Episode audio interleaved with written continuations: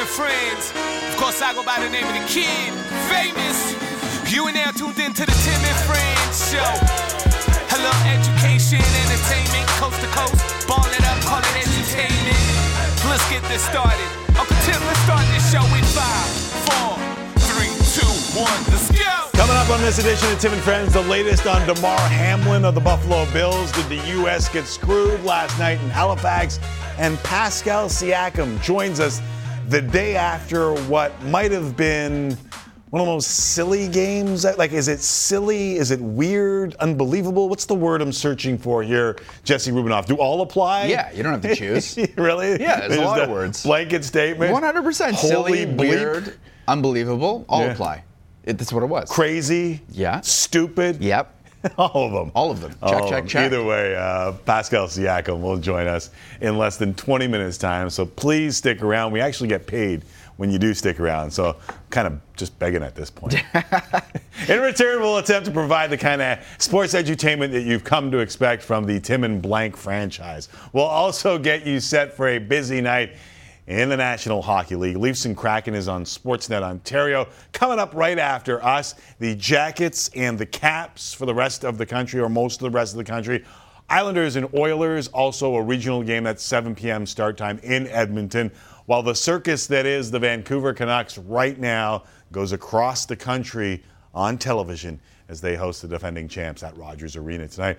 We'll hear from the particulars in all those games coming up on a 90 minute edition of Tim and Friends and NFL insider Jason La Canfora on what the league does next with regards to the Buffalo Bills and the Cincinnati Bengals. But we start first things first with some great stuff on Damar Hamlin. So, what's the news, Jose Cruz? Jose Cruz. Jose Cruz Jr. or just Jose Cruz? Uh, I think because it doesn't rhyme with news, I have to go with Jose Cruz. Okay, fine, Yeah. fair enough. All right, you mentioned it. We start with some great news on Damar Hamlin's recovery after the Bills' safety went into cardiac arrest on the field Monday night. Hamlin remains in hospital in Cincinnati, but he is reportedly awake and responsive. Earlier today, the Bills released a statement that said, quote, Damar has shown remarkable improvement over the past 24 hours while still critically ill. He has demonstrated that he appears to be neurologically intact. His lungs continue to heal and he is making steady progress. We are grateful for the love and support we have received. Now, the Bills held their first full practice of the week today as they get set to host the Patriots on Sunday, and they reacted to the news a short time ago. being on that field, it, you, you you lose sleep, you hurt for your brother, um, a lot of shared grief. But to the question before, getting updates and positive updates eases so much of that that pain and that tension that you feel. But coach handled it as as perfect as anybody could it's something we'll never forget. But to know that Damar is is doing okay, and I know there's still a lot of a lot of things and, and stuff that he has to process and continue to go through um, to get back to to himself.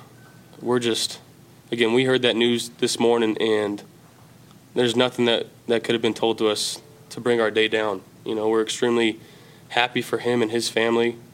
Um, you know, we just want to we just want to lo- love up on him, you know. So the next chance we get, I don't know when it's going to be. If we if we get to see him anytime soon, man, it's going to be awesome. Man, seeing Josh Allen like that just sort of brings back the emotions and, and the trauma from Monday night again. Yeah, it's kind of hard to reconcile the idea that the Bills are going to have to suit up and play Yep. a very important game on Sunday against the New England Patriots team, who is also playing a very like. There's been a couple times over the last year, two years, three years, four, three, where the cognitive dissonance that is required to watch sports gets harder and harder. Maybe it's because I'm 47, come after me. I'm a man. I'm 47. Maybe it's just because I'm are. getting older. You but are. the the the hypocrisy that we're going to have to go through on this show to go from hearing things about Damar Hamlin and then get into the playoff scenarios and debate what they should do in the AFC to sort out what the number one seed is requires like all of us to do this mental gymnastics thing Yeah. that I think we all kind of like. Someone wrote a note to me immediately after um, this happened to Damar Hamlin, and the note just said, "You have to talk about how barbaric the game of football is." And I said, in return to that text, when did you figure this out? When did you figure out that football was barbaric? Because it's been barbaric all along. It's been barbaric for earlier this year. I went on a diatribe talking about my family and what I've gone through in relation to Tua Tagovailoa and all of the doctors that said he shouldn't play again, and Chris Nowinski getting flamed on Twitter by saying that the entire league has done him a disservice, only to lose tongue to a, a little bit later on in the mm-hmm. season and have those same people go silent. Like the mental gymnastics that we're all doing, I just want to acknowledge it and say it's really hard to kind of get into this mindset where all these people are going to go and pray in the name of Hamlin and then go out there and roar in a crowd Yeah. as they cheer on the Bills against the Patriots on Sunday. And I just want to acknowledge the cognitive dissonance that we all kind of go through, and we all kind of know that the games that we watch are very dangerous. Yeah, I think it's all part of a process of going through something that is, if not unprecedented, extraordinarily rare. I mean, we've seen it, we talked about it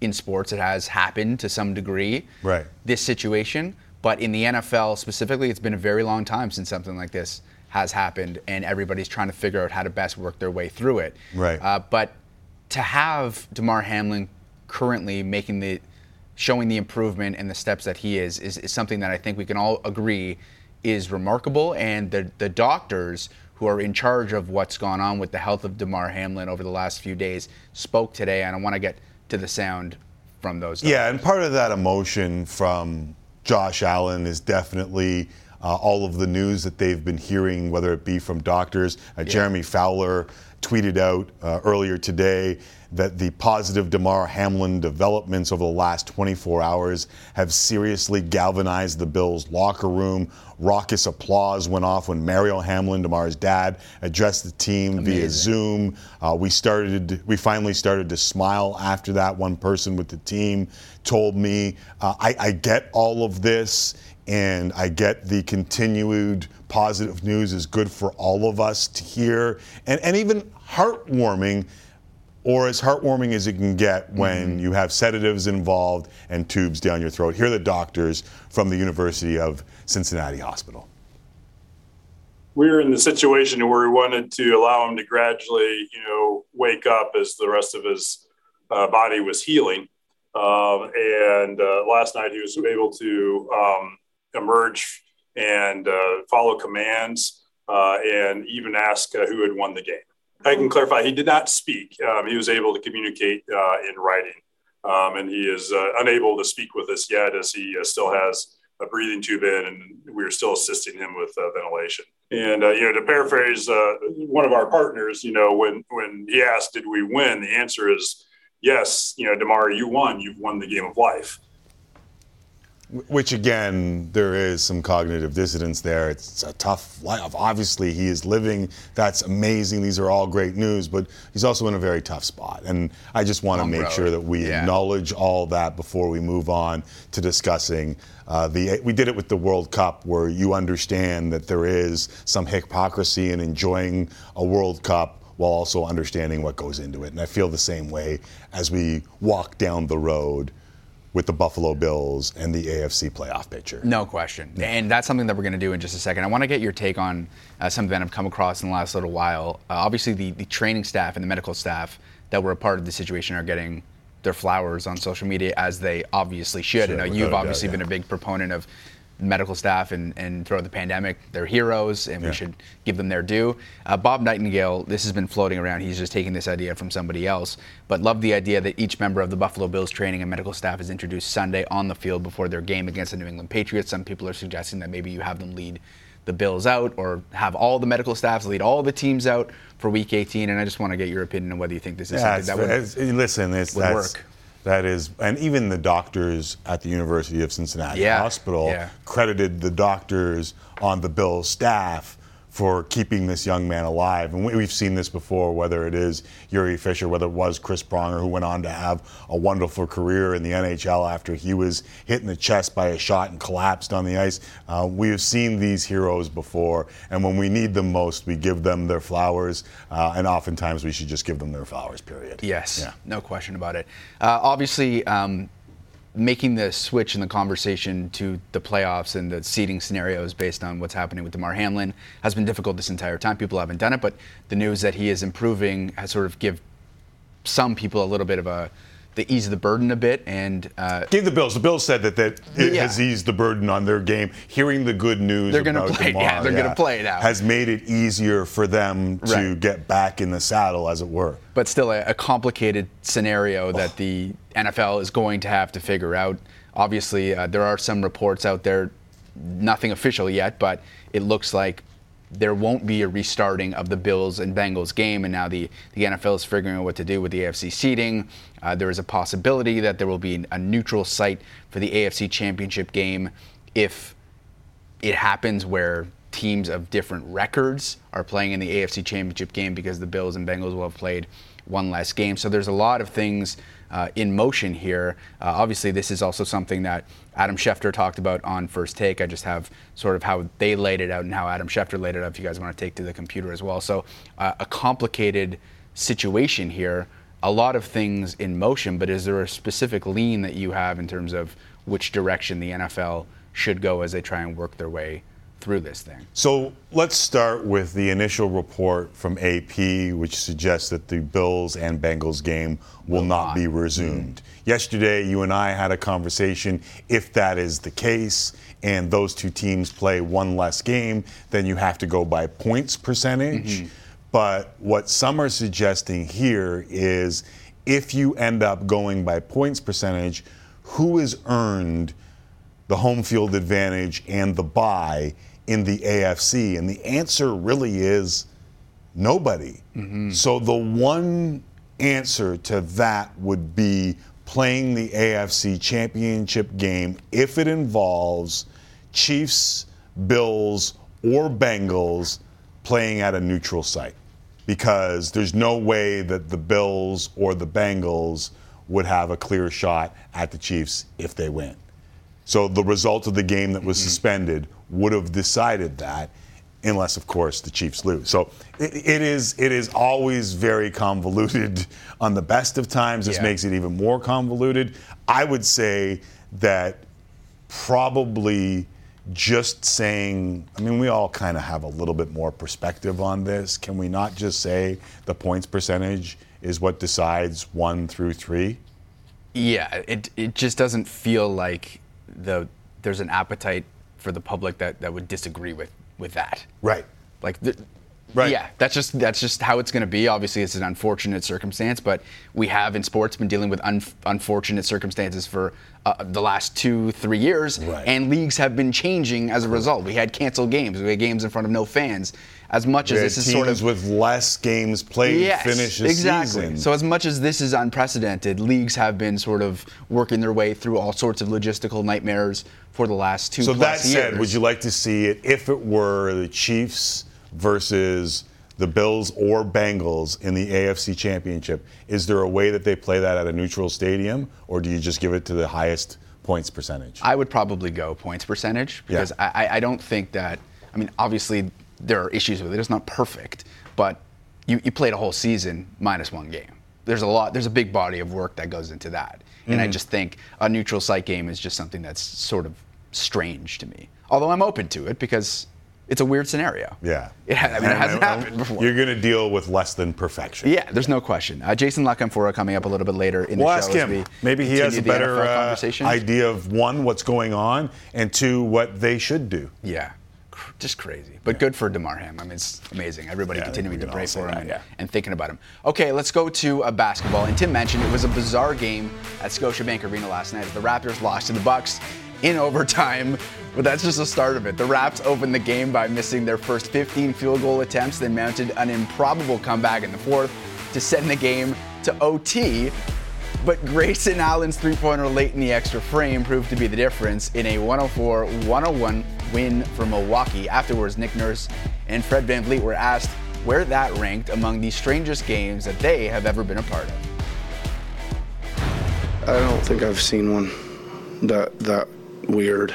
Really, I haven't. Um, so right up there, right up there, you know, right up there with with with uh, the weirdness of, of the whole game. It's at the top for sure. That was uh, an experience, um, but again, uh, you know, loss is a loss. Wish we could have came out with a W there that would have made up for a lot of how ugly it was, but. Um, you know, take an ugly win. I'm not so sure there's a such thing as an ugly loss. Uh, what the heck did we watch last night? On Well, Jesse, that was your classic. Uh, Raptors started 2 of 30 from the floor, scored 12 points in the first quarter, and then closed the game on a 28 to 7 run in the final three minutes. Remember, they scored 12 points in the opening quarter and then scored 16 points in the final 1 minute and 14 seconds to force overtime, and then lost to a Bucks team on the second half of back to backs without Khris Middleton, Jrue Holiday, Joe Ingles their 13th loss in the last 18 games. Mm. I think that about encapsulates what the hell we just watched with the Raptors and the Bucks. So no night. moral victories is what you're saying. No, I'm with Fred VanVleet. I mean, he said there's no ugly loss. What he meant was there is no silver lining in that thing. Yeah. And I mean, maybe there's some sort of momentum or understanding with this team that they've got to fight the way they fought that last part of the game. Maybe uh, Scottie Barnes, 19 points in the fourth quarter and overtime, uh, show to him that he can just take it at dudes and maybe have more success. But man, that last sentence that I uttered like as I was saying, it really stuck. Like you lost to a Bucks team in the 2nd mm-hmm. half of back to backs without Middleton, Holiday, and Ingles. Yeah, I mean the struggles that they had, they have had for the last number of weeks, is why they shouldn't have come out the way they came out in that game. Like it shouldn't take to the point where you're being embarrassed until the last two minutes of the fourth quarter to mount that sort of comeback. Like this isn't the first time where they've struggled during this stretch. But they, can I can I counter? Yeah, go ahead. What if you can't shoot? And that's just who they are. It's not that they're not trying. Yeah, I mean, we've lamented that for weeks, yeah, months since the start of the season. No, last year. Last we, year. Last yeah. year we talked about their effective yeah. field goal percentage and that the team didn't have an. Do you remember the deadline last year? And we came in here and you asked what I thought that they should get. Yeah. Because I've talked about it with Bobby Webster and Nick Nurse. I thought it was point guard depth. I thought it was shooting, mm-hmm. and I thought it was a legit big man. And I guess Otto Porter Jr. No. was supposed to address the shooting. And listen, Freddie's having a terrible year, and it's not Freddie like, and no one could have seen this coming. And I kind of sort of understand all of that kind of feeding into this. But like, bad shooting team, cold start, and you get two of 30? I don't know. We'll ask Pascal like Siakam really, really a little bad. later on when he joins us. Like, I don't, I just don't know what the answer is for this team, this group, and this. I mean, unless unless Freddie can get it going, get maybe healthier. Is it mm-hmm. the back? Is it the is it the legs that aren't in the shot? They I don't know. Him. They need him desperately. Yeah, they need him desperately to hit shots the yeah. way he hit shots just last year. Yeah, there's not many people that can shoot. I mean, then you're going to trade Gary Trent. Then you're going to be an even worse shooting team. Right. Right. So there's just there, they took 28 more shots than the Bucks last night and lost the game. Right. 28 more shots right. and lost the game. So yeah, that's pretty much all you need to know. But you saw the defense, and that's if, if there is a silver lining as we head into our conversation with Pascal Siakam a little later yes. on in the show, it is that they played some real defense in that game. Yeah, it's it, but it was the second half of back to backs with a bunch of injuries. It, yes, they, they should have won, but at the same time, not really a lack of effort. They just right now can't shoot and can't win Got as it. a result. Uh, let's go to the World Juniors here on First Things First. Canada will take on Czechia in the gold medal game tonight after beating the U.S. 6 2 in yesterday's semifinal. not without some controversy. Timmy, the Americans had two goals called back due to goaltender interference. Did they get screwed? Screwed. Loaded word. Um, no, not by the letter of the law. If you look at the double IHF rule book, and we have Rule 69.1, uh, subtitled the Gronkowski rule. I'm kidding. It's just interference on the goalkeeper. It says an attacking player, either by their positioning or by a relevant contact impairs the goaltender's ability to move freely within their goal crease or defend their goal, or an attacking player initiates intentional or deliberate contact with a goalkeeper inside. Basically, you cannot touch the goalie inside the blue paint, according to the double IHF. And Jackson Blake did make contact with the goaltender with his ass as he spun to shoot the puck. So, by the letter of the law, I think this is not a good goal. By everyone who's ever watched hockey in their life, they're thinking that's probably a good goal. Like, nobody until they looked at the rule book thought that this was the right call. And The first one, full, sure. full credit to Bob McKenzie, who explained it He did a in the intermission Yep. and did a very good job explaining it. But the United States never recovered from the first. The second one was no goal. I don't care what anyone says. The only the only reason anyone's complaining is because it was the second one taken away, and we Yeah. saw that from their head coach pointing to like you can't just harpoon a goalie's leg into the net. No, I mean that's no goal in the NHL too. Yeah, That like that's no goal anywhere. Yeah. and I know that the stick flying causes some sort of uh, some distractions to what you actually saw, but what you actually saw was a puck under a pad and a guy harpooning that pad into the net. So goal number two. I'm good with goal number one. I understand why people are pissed off, but by the letter of the law, I think they got it right. Uh, Greg Wyshynski tweeting last night, what would Canada do if they lost the World Junior Championship on a goal? Be pissed, goal, on a joke, absolutely. goalie interference ruling like that, demand an audience with the UN. Yeah.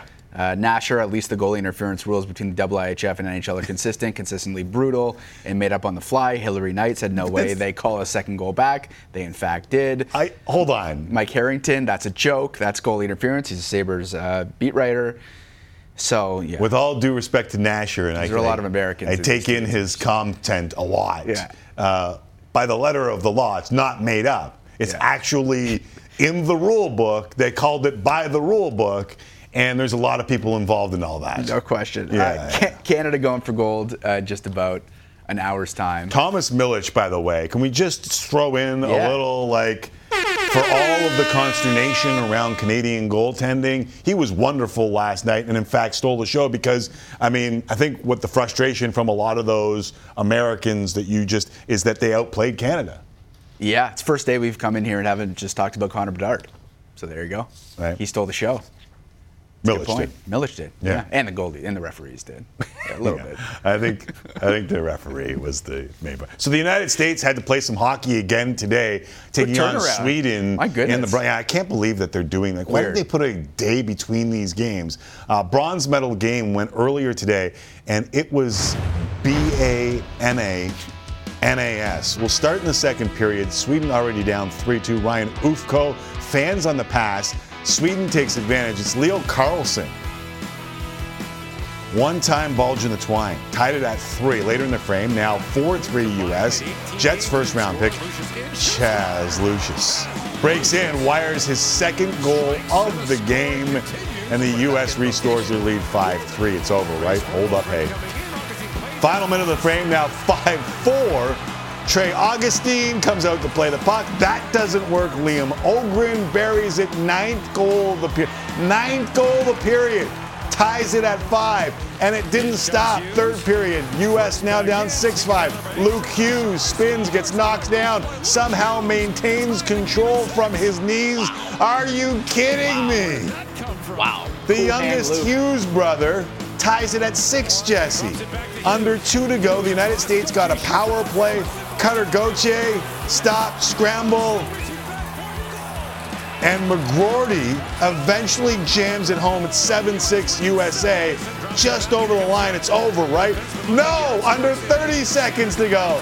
Filip Bystedt scores his second goal of the game. Are you kidding me? Touchdown apiece. We're going to overtime. They converted the touchdown 7 7 in the extra frame. Lane Hutson stopped. Here comes Lucius on the backhand. And the Americans win bronze in what is a crazy game in Halifax. 8 7, Jesse. My goodness, what a is your final in that one. Still gold medal game to go. And uh, that gold medal uh, puck drop will be just after 6:30 Eastern Time. So please stick with us because still to come, Renaud Lavoie with all the latest from around the National Hockey League. 10 games on the ice tonight. Jason La Canfora ahead of Week 18 in the National Football League and the schedule conundrum that we were just talking about. And after the break, Pascal Siakam of the Toronto Raptors will join us to discuss his wonderful season and the Raptors' struggles. Spicy P next, right here on Turn Friends. Trent Jr. looking. Gary looks. He takes it. Good! Gary Trent Jr. We're tied. An unimaginable,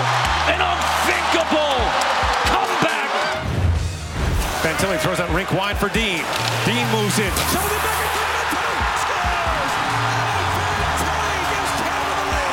Slides that down to Stankoven. Back for Bedard. The pass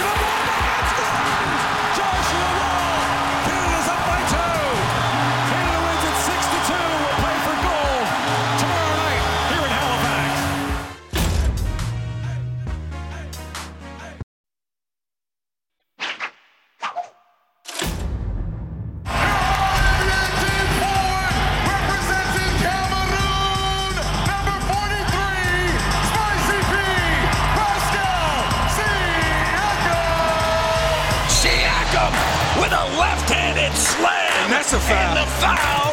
Pascal finishing strong over KD. Oh, PJ Tucker. It's a one-on-one thing, and Pascal's talking about it. Siakam flying in, soaring in with the throwdown. With the left. Oh, he's on fire. Pascal oh, got it. And the foul. He has the team on his back. Siakam tonight with 52 at MSG. One of the greatest individual performances by a Toronto Raptor. He has been outstanding this season.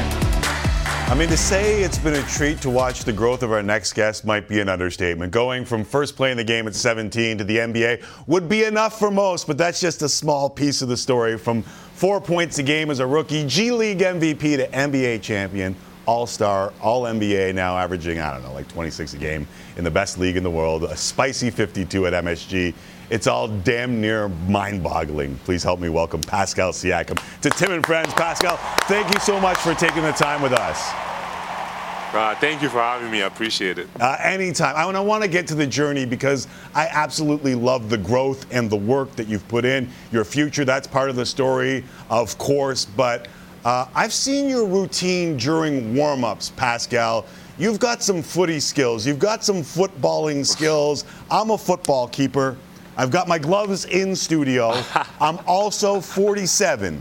But if I give you a Oh, free man. kick, no wall, just outside the 18 yard box, do you, Pascal Siakam, think you would score on my old ass? Of course. of course. It's not even a question.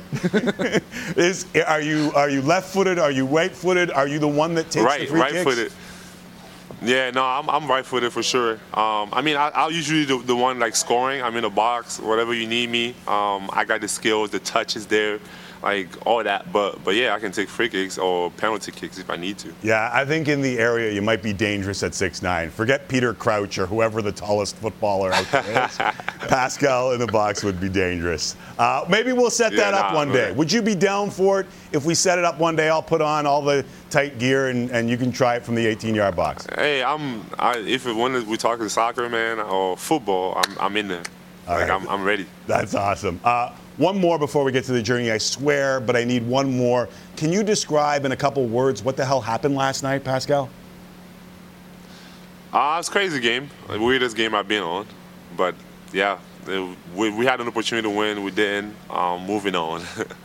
Have you ever been a part of something like that? No, it was crazy. I never, I never played in a game like that. Um, it was just such an odd game, um, and yeah, there's always a first time for everything, right? So, yeah. Can you take something from that, or does that just get flushed?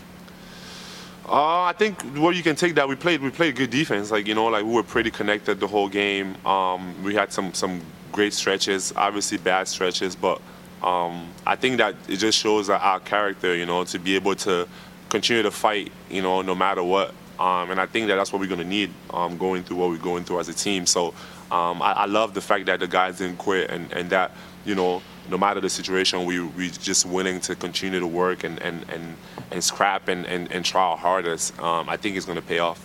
Fight no matter what. Uh, as I'm talking about your journey in the back of my head, I'm thinking about that. Like fight no matter what. Like the growth, the work. Uh, to see the 52 at MSG, the 90 points over two games in December. I don't know if you know this, but you've scored now uh, the second most points any month in Raptors history because of that December. Do you feel like you've gone to another level in your growth this season? Um, for sure. I think that um, obviously I had the summer. Um, it's been it's been so, so, hard to have like normal summers. You know, the past couple of years. Obviously, the world is going through like was going through something that we had never seen before. Um, and I think that you know just having that opportunity last summer to have a summer, um, be around the people that I usually work with, um, be around my family, and, and just having a good summer. I just came into the season like with that mindset and mentality to to know that I could I could you know reach another step, and and that was my focus coming into the season. Um, and and you know like I put the work in for it, and and obviously like I'm a team player, so like I want to be able to, to to make everything that I do as a player translate into winning. So that's like the only thing right now, and that's for me like I'm focused on. But I just always knew that coming into the season, like I wanted to take the next step and and um, continue to evolve as a player, like I've I've done, you know, throughout my whole career. Okay, one more on the individual, and then I want to get to the team because I agree with you. I know that the winning is a big part of this. I also know that you posted a video of the 52 at MSG on your IG. The only dudes in the league right now with a 50 piece at the Mecca are LeBron, Curry, Harden, and you. I tell a kid mm. coming from Cameroon to God Academy, and I believe Lake Dallas, Texas, that he would score 50 at the Garden. What would he say to me? Yeah, like say to someone else, like I wouldn't believe it at all. Um, you know, just the journey coming from where I come from, like we don't get to have these moments, you know, where we from.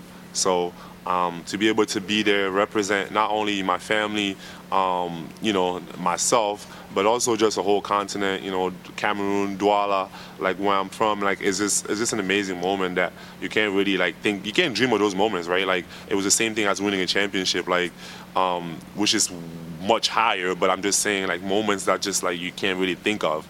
Um, you know, I never really thought that would happen ever, you know. So um, for that to happen, you know, it just shows that, you know, the hard work is paying off and, and it can only make you dream to accomplish even more moments like those type of moments.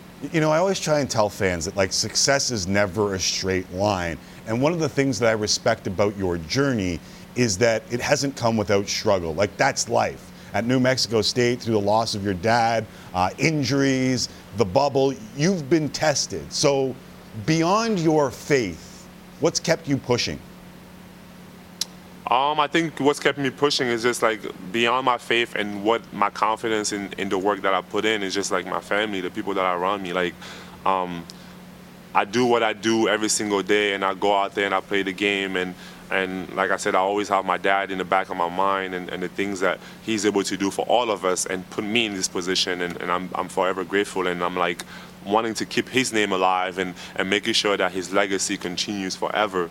Um, that's the you know things that I, have said to myself. You know, um, you know, from the moment that he wasn't no longer with us, like I'm gonna continue to work. I'm gonna continue to. I like like you know who am I to quit? You know, like um, this is not my dream. Like this is not only my dream. It's like a whole family, a whole legacy that's that's behind it, and and you know I can't I can't not uh, continue to fight. You know, so um, that's always been my mindset, and and I'll continue to do so, you know, until you know it's, it's, it's all over, you know. So um, that's just like always been my mindset.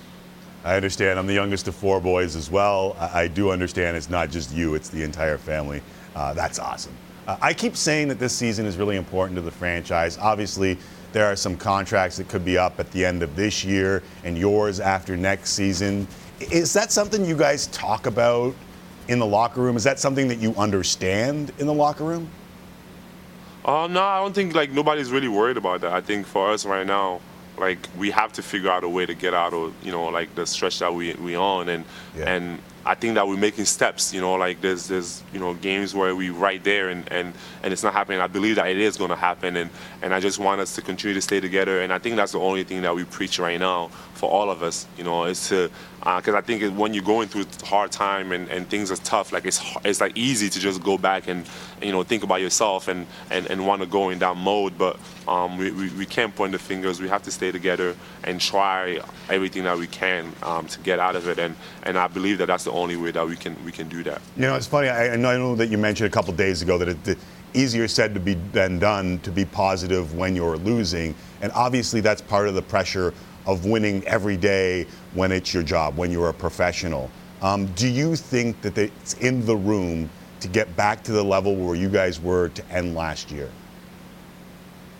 Yeah, no, I think it is. Like I think we, we have the you know again like I can. There's number of games where you know we could have won. You know, like there's like that just it happens. You know, and and I think that we got to continue to stay together. Like we can't pull apart from each other. And and and these are the moments that we see. You know, like who we made of as people, as players. Like this is the moments because again like being at the bottom being where you know that you're not supposed to be in like what are you going to do like are you going to quit or are you going to keep fighting every single day to get out of it and i think that i believe that we have the character to do so um, and and that should be our only only kind of mindset for sure You know, it's funny I, when I'm talking and I do this, you know, five days a week, two hours a day. Sometimes I make mistakes. Uh, sometimes we're all flawed. But I, I truly believe that the gem is not polished without friction. Like there sometimes has to be a little bit of back and forth between, you know, grown ass men when dealing with professional sports. But as you're talking, I'm thinking to myself, like, that's a part of the equation is just making sure that you don't point fingers, that you don't, you know, get on each other when the losing mounts up. Is is the character that you guys earned winning championships now what you lean on in these moments, or is that an, is that kind of the evolution of just growing older? Yeah, no, it's just like, it, of course, there's friction. Like, you know, we have a bunch of people that care about winning, like, and you're in a situation where you're not supposed to be in. Like, um, of course, you know, there's going to be tough conversations to be had, um, but that's all in, in, in just wanting to achieve one goal. Like, you know, we want to get out of what we're going through, and, and everyone understands it. And and like you said, like we, we have people that have, that's been in winning teams and, and know what it takes to win a championship. So like we have that, and, and I think that we can lean on it for sure. But also just understand that like, you know, there's there's no winning in, in, in wanting to point the finger or or do whatever. We just got to be together. Like this is the only thing that we have, and nobody is going to feel sorry for us. Nobody is going to come here to save us. We have to do it ourselves. Right. Uh, so I mentioned your contract, and I'm not going to ask you about your contract in the middle of the season before it ends. But but maybe more. Can can we talk? What is the what is the city and this franchise meant to you? No, it means uh, the city, the franchise means everything. Um, I, am always like grateful for obviously like Masai um, trusting me um, and and drafting me, you know, the way he did, um, and my journey here continue to develop. Um, and those guys, you know, like just being there for me, and, and, and it means everything. Um, obviously, I love Toronto. I love the city. Um, I love being here, um, and and I appreciate every every single you know person around here. And and of course, there's a lot of highs and lows, but um, you know, I, I I'll, forever be grateful of like the the adventures and things that I, I've gone through here, and and and, and again, I I love the city. Hey, I know it can be crazy busy at these points, so we really appreciate you talking to us and, and by extension the fans here on Tim and Friends. Thank you so much for this, Pascal. Thank you, appreciate you guys for sure. Anytime. There is uh, Pascal Siakam. By the way, we're talking All Stars with Pascal Jesse. Tomorrow counts three for one on votes for the All Star game. So get out there, kids. NBA.com is where you can vote. All right, during that, guys uh, tweeting me, telling me I got to see the old man in the three with Fred Van Fleet. I will try and pay attention to that and maybe get to it a little later. All right, when we come back, we'll tee up week number 18. Jason La Canfora.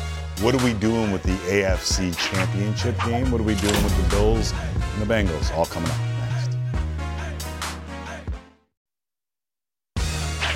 Tim and Friends continues. Renaud Lavoie on who will make the first move in the NHL coming up in moments from now. But first, the final week of the NFL season is on tap. As mentioned, still plenty to be decided in terms of the playoffs. Let's take a look at some of the odds powered by Bet Rivers. The Chiefs nine point favorites against the Raiders on Saturday. And a win in your in game in Jacksonville. Jags favored by six and a half over the Titans, even though I just read that Trevor Lawrence is questionable for that game. Mm. Bills, so much emotion surrounding the team, still a significant favorite over the Pats. New England also in with a win. The Bengals, too, have to find their way back as well as they host the Ravens. It's a whole new game. Download the Bet Rivers online casino and sportsbook today. Here to help us uh, wade through some unprecedented stuff is longtime NFL insider, Sportsnet contributor Jason La Canfora. Thanks for popping in, Jason. Really appreciate it. My pleasure. Thanks for having me. Wish it was under better circumstances, but thankfully, you know, so far so good today for Damar Hamlin. Yeah, the news good today for sure. And it sounds like the Bills and Bengals won't be played as of right now. Uh, as I mentioned, I hope that we all can start the conversation with our thoughts and prayers are with him as always and his health. But um, from what you're hearing, what's been your reaction to the idea that this game won't be played? Yeah, I, I think at this point, everyone, and not just these two teams in particular who were playing that game, but the league office and then the other teams in the AFC who will be affected by the ramifications of this game not being played in terms of playoff seeding, et cetera. I think everyone understands that at this point in time, um, creating a week 19 scenario to get that game in is not realistic. It's not really on the table anymore. It's not going to happen. Right. So now it's about what are our our marching orders? What what what is at stake, right? What are the new rules of engagement in terms of what these various games may mean based on a new set of tiebreakers? And at this point, um, look, I, I think they're going to go by winning percentage, and that's going to be what it is. And there's some different proposals that are out there. The one that I personally think might resonate the most is that the one seed in the AFC by winning percentage gets in essence winning a coin toss, right? Coin tosses are baked into the cake in this league. They start games. We've seen draft order decided by coin flip. Some playoff, um, who's in, who's out seeding could eventually get to a coin flip tiebreaker. In this instance, the number one seed would effectively win a tiebreaker to decide their fate. Do you know? Do do you want to get home field advantage all the way through? Do you want a week off? And whatever they don't select, the number two seed would in essence be dealt that hand. So it's kind of like akin to you know a kickoff at the start of the game. Do you want the ball and then You know, do you want this end? Do you want to receive? Do you want to kick? That's still my hunch at this point because it's not nailed down, but that's where I think it's heading. So that would mean that team number one could select a week off or home field throughout. In your mind, what's the bigger advantage? Because for me, I take the buy every time. Well, yeah, I, I guess it's kind of interesting because that you, you could have a scenario where like you're the Chiefs and they're favored by nine and a half. I think that's a little steep. But like could the Chiefs get by by playing their starters in a half, using it sort of as a de facto bye week, still winning and kind of having their cake and eat it too? You know, that may be too sort of far gone a scenario to have to figure out on the fly. Right. I think the other key element is when do we get this information? Troy Vincent and others in football operations have have made it clear that they they understand that teams probably need to know this, you know, going in. It'd be a hell of a thing to find out, you know what I mean, what the rules were after the fact based on how these games were played. I tend to think by this time tomorrow night we'll know. Um, and and that coin flip idea, um, while not perfect, and nothing here is going to be perfect, um, I, I, get the sense from the teams I've talked to that that may be one of the better ways to sort of thread a needle that's frankly impossible to thread in a way that everyone feels like it was too, truly just and egalitarian. Like that outcome doesn't exist. Yeah. It's trying to mitigate, um, I guess, how outside the norm this feels. Right. One of the other rumors out there is that they might expand the playoffs to eight teams. That's not happening, is it? I, I mean, look, I, do I think it's impossible? No. Do I think they had those discussions? Absolutely, because that would mean more cash. That's Yeah, more, more games. games, more That's money. more cash. That's Yeah. more commercials. But no, I, I, I think uh, for a whole host of reasons, you can't decide that now. That's not fair to a lot of other teams. That one would frankly shock me. Although, again, are there certain owners who would love that proposal? Yes, indeed. Yeah, without a doubt. And what that would mean is that there'd be no home field advantage, or at least no bye in the first week. You would play one versus eight in each conference. All right, last one for you, Jason. I, and I just got to ask it. We were talking about this earlier about the cognitive dissonance and how we just heard Josh Allen emotional at a press conference today. Now they got to jump back in the saddle. How, how tough is this going to be for the Bills and the Bengals? Well, it, it, no doubt it's going to be tough. And a guy like Tee Higgins, um, you know, for him in particular, given that he was the player who did make impact um, with Damar Hamlin, for a guy like Joe Burrow, who saw it right with his own eyes a few feet away, and for everybody, and everyone handles it differently, and everyone's affected differently by it. And some players want to jump right back in. Other players may be a little gun shy when they actually get back in, into these violent one on one collisions. Um, but ultimately, you know, hopefully it sounds like there's enough resources available to these guys to at least have someone to talk to. Both teams have brought in counselors from the outside. Um, and the most important thing is that positive signs are coming from Damar Hamlin. And I know talking to people in the Bills organization, that's really resonating with them. Um, it sent, you know, positive shockwaves through their locker room and has guys feeling a whole heck of a lot better than they were, you know, six, eight, 24 hours ago. Yeah, here, here, all of us uh, in the same boat. Uh, no doubt those guys in that locker room for sure. Jason, really appreciate you jumping on and doing this with us.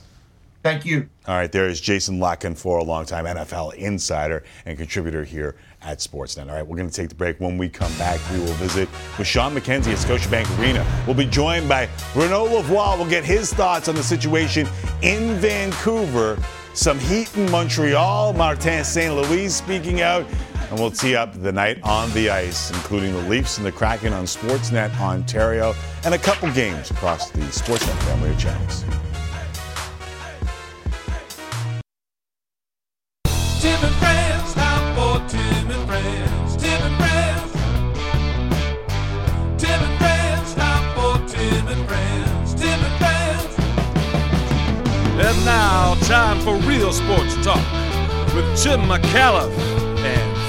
Show. Thank you very much. Sheepdogs back here. Final half hour on Tim and Friends. We'll be joined by Renaud Lavoie in moments ahead of 10 games on the ice tonight.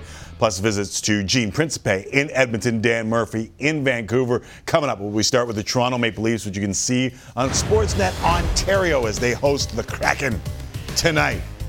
And they'll follow us and Hockey Central right here on Sportsnet Ontario. Leafs coming off a shootout loss the Blues on Tuesday night, and in the midst of a busy stretch with back-to-back games coming against Detroit and Philadelphia on Saturday and Sunday. We always keep Sean McKenzie busy, and he now joins us from Scotiabank Arena. Sean?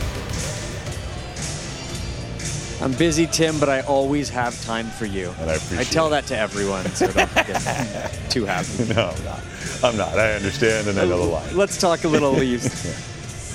Uh, as long as you understand. Uh, what we also understand is that as the Maple Leafs prepare for the Seattle Kraken, the message this morning was that they want to tighten things up defensively, which is smart against the Kraken team that at five on five is the second highest scoring team in the NHL with 89 goals for.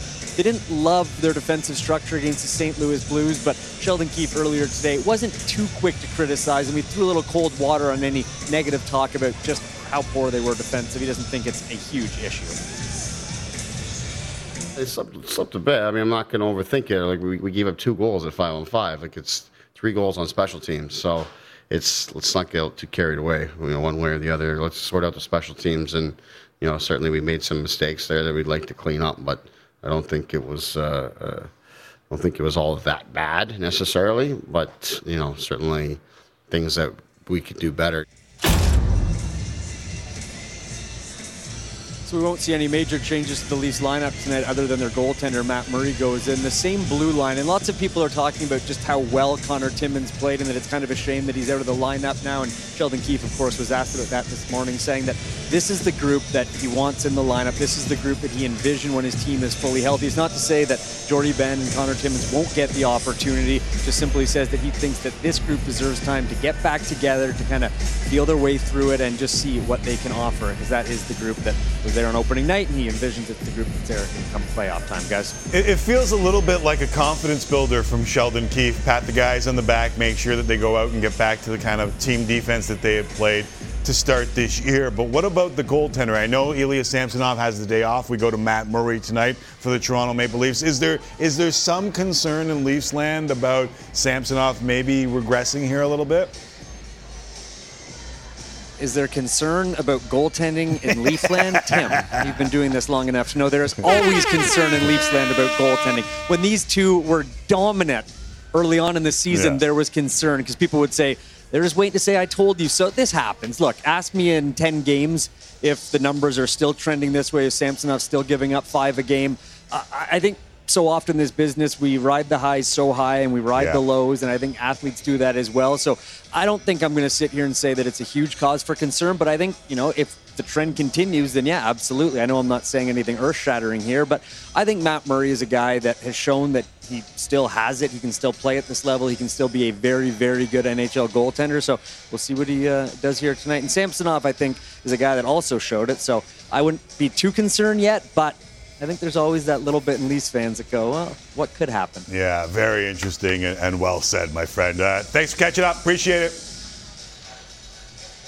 Timmy, as always, thank you. Uh, there's Sean McKenzie in Toronto. Real concern I have, Jesse Rubinoff, is if Samsonov can't play a heavier load of the games in a normal backup, then do you start wearing on Matt Murray? And that becomes the question because, listen, Matt Murray's been really good, but you also know that he's had a injury history. And if you ask too much of him, do you walk down that road again? Yeah, you're going to be in some trouble if Samsonov giving up five a game, no matter how you slice it. Correct. And then you got to play him less. You got to play Matt Murray Yeah, more. it's trouble. Is that a good thing for the Toronto Maple Leafs? We will see in the. Not jumping to any conclusions, No, we'll Sean wait- we'll wait till tomorrow. Yeah, we'll wait and see. We'll see what happens. Wait till tomorrow. Yeah, One game. yeah, all right. right. Uh, in Montreal, the Habs hosting the Rangers. Brendan Gallagher out of the lineup tonight with a lower body injury. It has been a brutal stretch for the Canadiens, losers of six straight, being outscored 32-11 along the way. They sit last in the Atlantic and second last from the bottom in the East. Head coach Martin St. Louis sounded like a frustrated man earlier today. I wouldn't say I'm happy with, you know, any players right now. You know, I'm, I'm, you know, I have to be better. Everybody on this team has to be better. You know, we all have to, to, to own it, and be accountable a little bit, and um, that's what we're doing. confidence level, where is it at right now? I wouldn't say it's high. It's not very high. but, you know, that's, you know, we're responsible for our confidence. You know, we have to fight to get it back. You know, it's not just going to come back. It's not going to show up on the doorstep. We're back. No, you got to go get it. All right, busy night on the ice, as we mentioned a couple of different times. Hockey Central coming away 6:30 Eastern Time, followed by Leafs and Kraken regionally. On East Pacific and one, you've got Alexander Ovechkin and the Caps facing the Jackets. How many will he get tonight? Oilers host the Islanders. They're looking to steady their ship. That's regionally Sportsnet West. Canucks hosting the Avs. Pacific and across the country on Sportsnet 1. Again, we'll visit with Gene in Edmonton, Murph in Vancouver later in game time. Meantime, between time, let's go back to La Belle Province and our friend Renaud Lavoie, who joins us from Montreal. Renaud, how are things? Thanks for having me. It's been a while. Hi, guys. Yeah, it's been way too long. We appreciate you Yep. jumping in. Listen, as I was listening to Martin St. Louis, I realized like we're now into a pretty tough spot for the Montreal Yeah. Canadiens. They played a little bit better than I think a lot of people expected to begin the year. Totally. And maybe they're in the spot where we expected them to be in now, but that makes it even harder for Martin St. Louis. Yeah. Uh, how do they navigate these waters that I think a lot of people kind of sort of expected a wee bit here? Yeah, uh, and, and I'm with you. Uh, I mean, the Kenyans are where they are in the standing, and I guess it's no surprise. Okay, like you mentioned earlier, I think the surprise was the way they really they, they started the season. Now uh, you need to look at the big picture and say, okay, what this franchise wants really. I'm pretty sure it's not making the playoffs, okay, but it's not about losing. It's about the way you're losing games. They allowed 22 goals in the last three games. In the last 16 games, they won four. I mean, this is just unacceptable. Uh, we, we can't sugarcoat it. Uh, I understand that there is some injured players like a Sean Monahan um, or Mike Matheson. But I asked Martin St. Louis last week on the road trip. I said, Martin, if we we need, we all need to be realistic. There's some big pieces that are missing, and he said, nope. If you start thinking that way, Renaud, you're in the wrong business. Uh, you need to to uh, say to yourself that there's always a solution. That the players that are addressed are NHL players, and uh, as for us coaches, we need we need to uh, you know find a way to to be involved in games. And the problem with the Montreal Canadiens right now is in the five first minutes, uh, first five first minutes, the first five minutes. Sorry about that. They're always Pas de problème. allowing one or two goals. So that's how, how can you start a game and after five minutes of play, you're one, you're you're one or two two goals under. I mean, it, it, it's really really tough. Con- confidence wise, like Martin just mentioned, I think it's uh, it, it's really tough for the franchise for the team right now. So does that change the way Montreal could look at a deadline that is now two months less, two days Hmm. away? I think they're already uh, making tons of, pho- of phone calls. To be honest with you, Hmm. they're ready to make trades, uh, and I, I, I believe that the player that teams are looking at right now is really Joel Edmundson. Uh, because he's a, a big and tall defenseman who, who likes to block shots, got another year left in his contract. He's got a, a really good contract, and I believe that that's the player that uh, that could be traded next. I don't know, maybe if if it's in the next two weeks. Uh, I believe management will be happy. Can it be a little longer? Maybe I don't know, but there's a lot of discussions regarding Joel Edmundson right now Yeah. um, which, which is totally normal. And and I mentioned uh, Sean Monahan.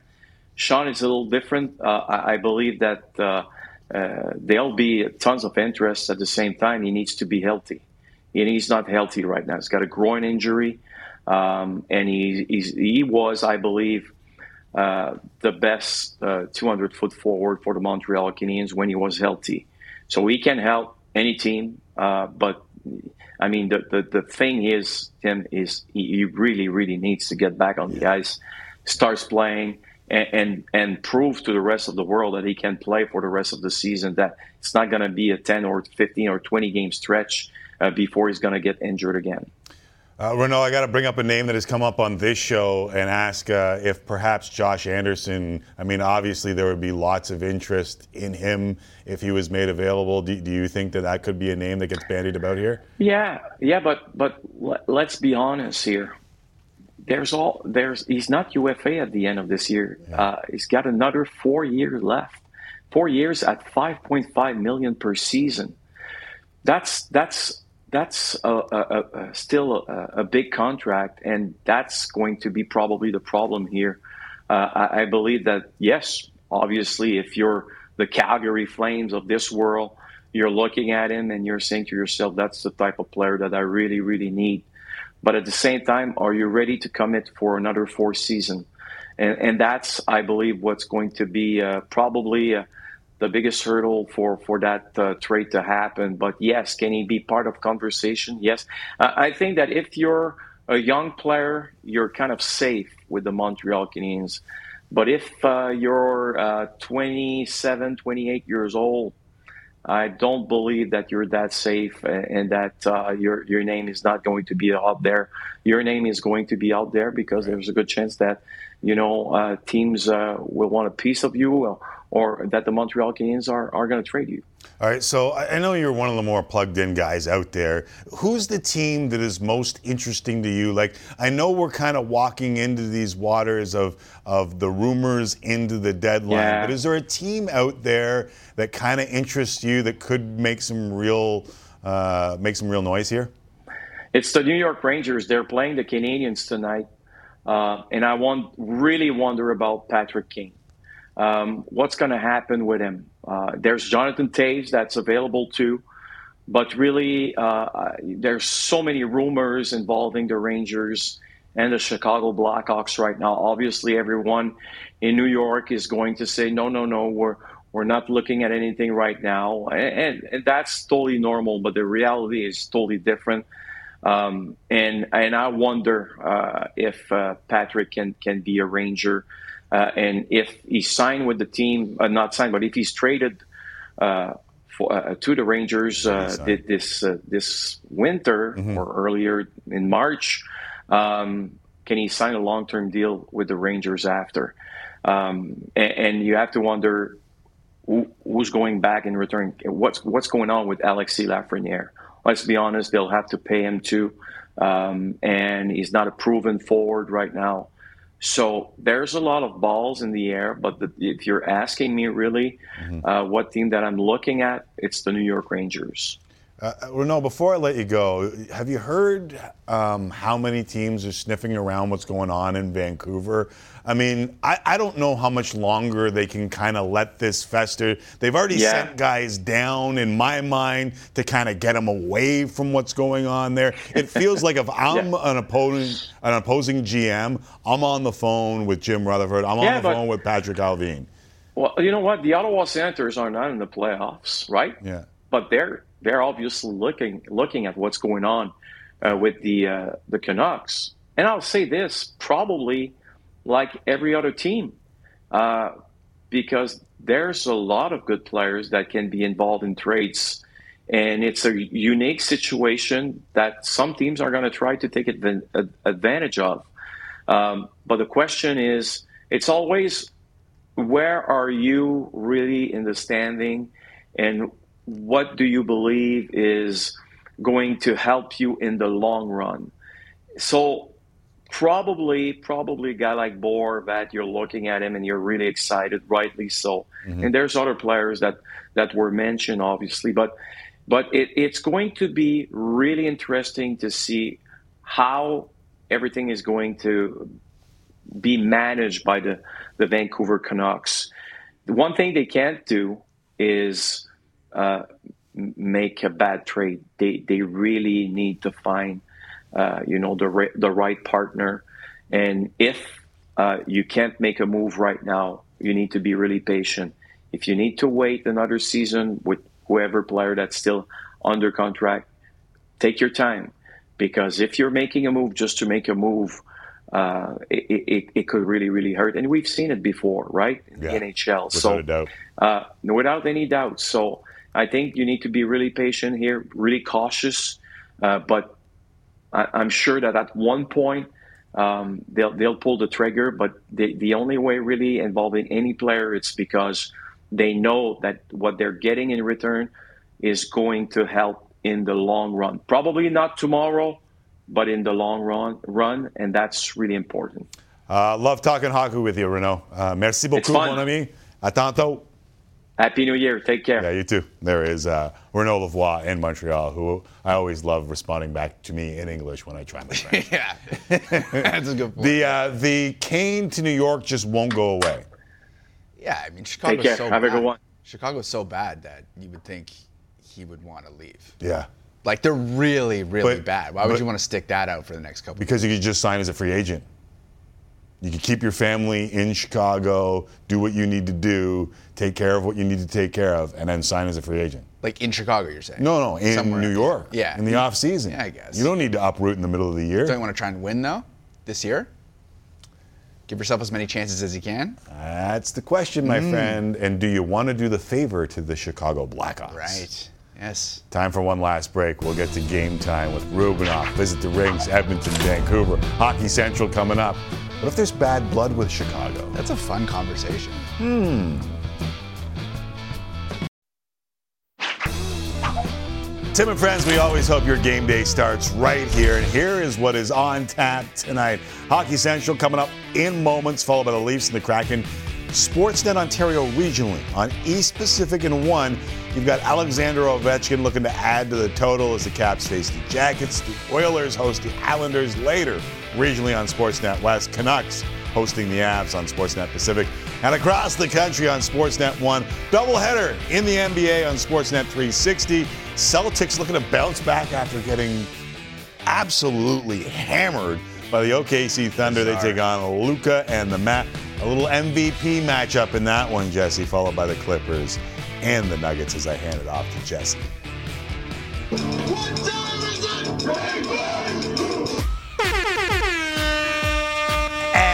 It off to Jesse in a flash. Yeah, no, I'm not doing anything. Yeah, I gotta. I gotta give you, uh, I gotta give you a little love here by uh, getting to the Oilers and the Islanders. Edmonton has lost five straight home games. Uh, they are now hovering just inside the playoffs, nearly halfway through the season. With more on uh, this game, Gene Principe in Edmonton. Gene. Tim, a great quote from Edmonton Oilers head coach Jay Woodcroft saying that it is the year 2023 and patience has its expiration date. And that certainly is the case for Edmonton when it comes to how things have gone on home ice. Uh, maybe most frustrating about the fact they're winless in their past five at Rogers Place is that three, maybe even four of those games could have turned out to be victories for Edmonton. As they get set to look for a win tonight, it appears that Jack Campbell will be the starter in net and that Clem Kostin, who's become a bit of a cult hero around the Edmonton Oilers, uh, will be getting the opportunity to play on the first line with Connor McDavid. And even though this is serious business for Edmonton, it doesn't mean that they're not having a bit of fun. That was the case this morning inside the Edmonton Oilers dressing room as Kailer Yamamoto, who has previously played for the USA at the World Junior Hockey Championships, was forced to wear a Canada jersey after losing a bet with assistant equipment manager Brad Harrison. So uh, good on Yamamoto for following through with the bet. As for tonight, all bets are off on whether Edmonton is going to be victorious over New York, even though you know the Oilers would love to get a win, especially on home ice. Things I love from that a Gene pun and dudes paying on their bets. Yeah, I mean, how there's does- a respect when you pay your bet. How does Gene manage to do it every time? like he's just the mind's always the mind's always working. It's very impressive. Uh, Gene mentioned uh, Clem Kostin getting a shot on the top line with Connor McDavid and Zach Hyman tonight. And earlier today, our friends at OilersNation.com put up a poll to decide on a nickname for Kostin. The choices are uh, Clem Shady, Clem Reaper, Mr. Why are you saying Clem Shady? Clem Possible. Yeah, I guess it doesn't. I mean, it works if you want to just pronounce his name Clem. So why don't we go Clem Shady, Clem Reaper, Mr. Clem, Clem Possible? Do you have a preference in which one you like? Uh, uh, I do like Clean Shady, and I get that it's not Clem, and I get that it's Slim, and that kind of. But I'll go with Clean Shady. I'm okay with that. Yeah, Clem Shady's Clem Yeah. Shady's very, very. And we'll see if the real Clean Shady stands up tonight. Yeah, very, uh, very creative. So good on Oilers Nation. All right, in Vancouver, Canucks hosting the Avalanche. Avs have lost four straight, while the Canucks have lost three in a row. Temperature rising once again in the lower mainland with more. Here's Dan Murphy. Dan. Tim Mallow from Vancouver, where tonight we have a matchup between two teams desperately in need of a win. Perhaps not surprising we're saying that about the Canucks at this point in the season, but the Avalanche? Let's start with the Canucks. They've dropped three straight games, being outscored 13 to 6 in the process. That includes the last time in this building, a 6-2 loss to the Islanders two nights ago. After that game, their head coach Bruce Boudreau basically questioned his team's willingness to compete, so you know they'll be hungry this evening. As for the Avalanche, they've gone through some injury problems, starting to get healthier, but this is a team that's lost four straight games. The Canucks, however, are more focused on who the Avs have in the lineup than the losing streak that they're on. It's not going to be easy for us, that's for sure. But you know, in order to you know be up there and be the best, you got to beat the best. And we're playing a lot of really good hockey teams coming up, so a good talent, uh, a good test for us, and um, you know it's going to sh- bring out you know the best in us, I think, and it should, or, or you know it's going to you know we're going to get set way back, um, and we can't have that happen at this time in the season. Probably almost wish they won four straight uh, and don't feel guilty. Um, so uh, yeah, like you said, I'm sure they're going to come out um, hungry, ready to uh, ready to have a good show tonight. So even more of a battle for us, um, and even more of a re- reason for us to be prepared. It's also a game that everybody grew up playing and loving. So I mean, I can't imagine not being excited about playing the Stanley Cup champions. Now, this is the second meeting between these two teams this season. The first in Colorado, November the 23rd, the Canucks came from behind to win in regulation 4 3. Spencer Martin was brilliant that night in victory, but he is not starting tonight. Collin Delia gets the nod for the Vancouver Canucks, and there's likely one more lineup change for Bruce Boudreau. It looks like Lane Peterson is out for Jack Studnicka. Tim? Thank you very much, Murph. Appreciate it. Uh, so Murph mentioned Bruce Boudreau criticizing the team uh, after Tuesday's loss to the Islanders, but he walked back those comments a little bit today, saying, "quote The bottom line is it's on me if they're not doing what I want them to do." So, are you surprised that he changed his tune? Nah, this this is red green duct tape and spit going on here, right? Like, do you you remember red green? Yes, I do. I Yeah, just wrapping the duct tape around I really, I everything to actually do. I'm not just, I'm not just lying. I really do. I know it's an older reference, but that's what you've got to do in this situation. You've got to find a way to keep this together, and that's exactly what, as we watch Nylander score goals, uh, that's exactly what we're seeing in Vancouver with this team. So Nylander will play after missing yesterday's practice due to an illness. Taking on the Kraken, uh, leads the Leafs in both goals and points. But do you have an issue with his performance in Tuesday's overtime loss Uh, to the you're setting me up With not because a lot I've been of this Nylander know, supporter for a long. Yeah, he got danced twice in overtime, and he should just be better. I mean, this was Pavel Buchnevich uh, dancing him once, no effort, and then the second time he got a stick out, and when they went the other way, he jumped into the rush. Like, I know he's an offensive player, but he's got to do a little bit more for the Leafs, even though I'm a big fan. Chance for retribution tonight, perhaps. How many times have I said that I'm a fan of William Nylander and what he brings to the team? A But you lot. can't- You can't do that. No, that's not good hockey. All right, that's, that's it for us. We've got uh, plenty on the network tonight, including the Leafs and Kraken. Hockey Central with David Amber is next.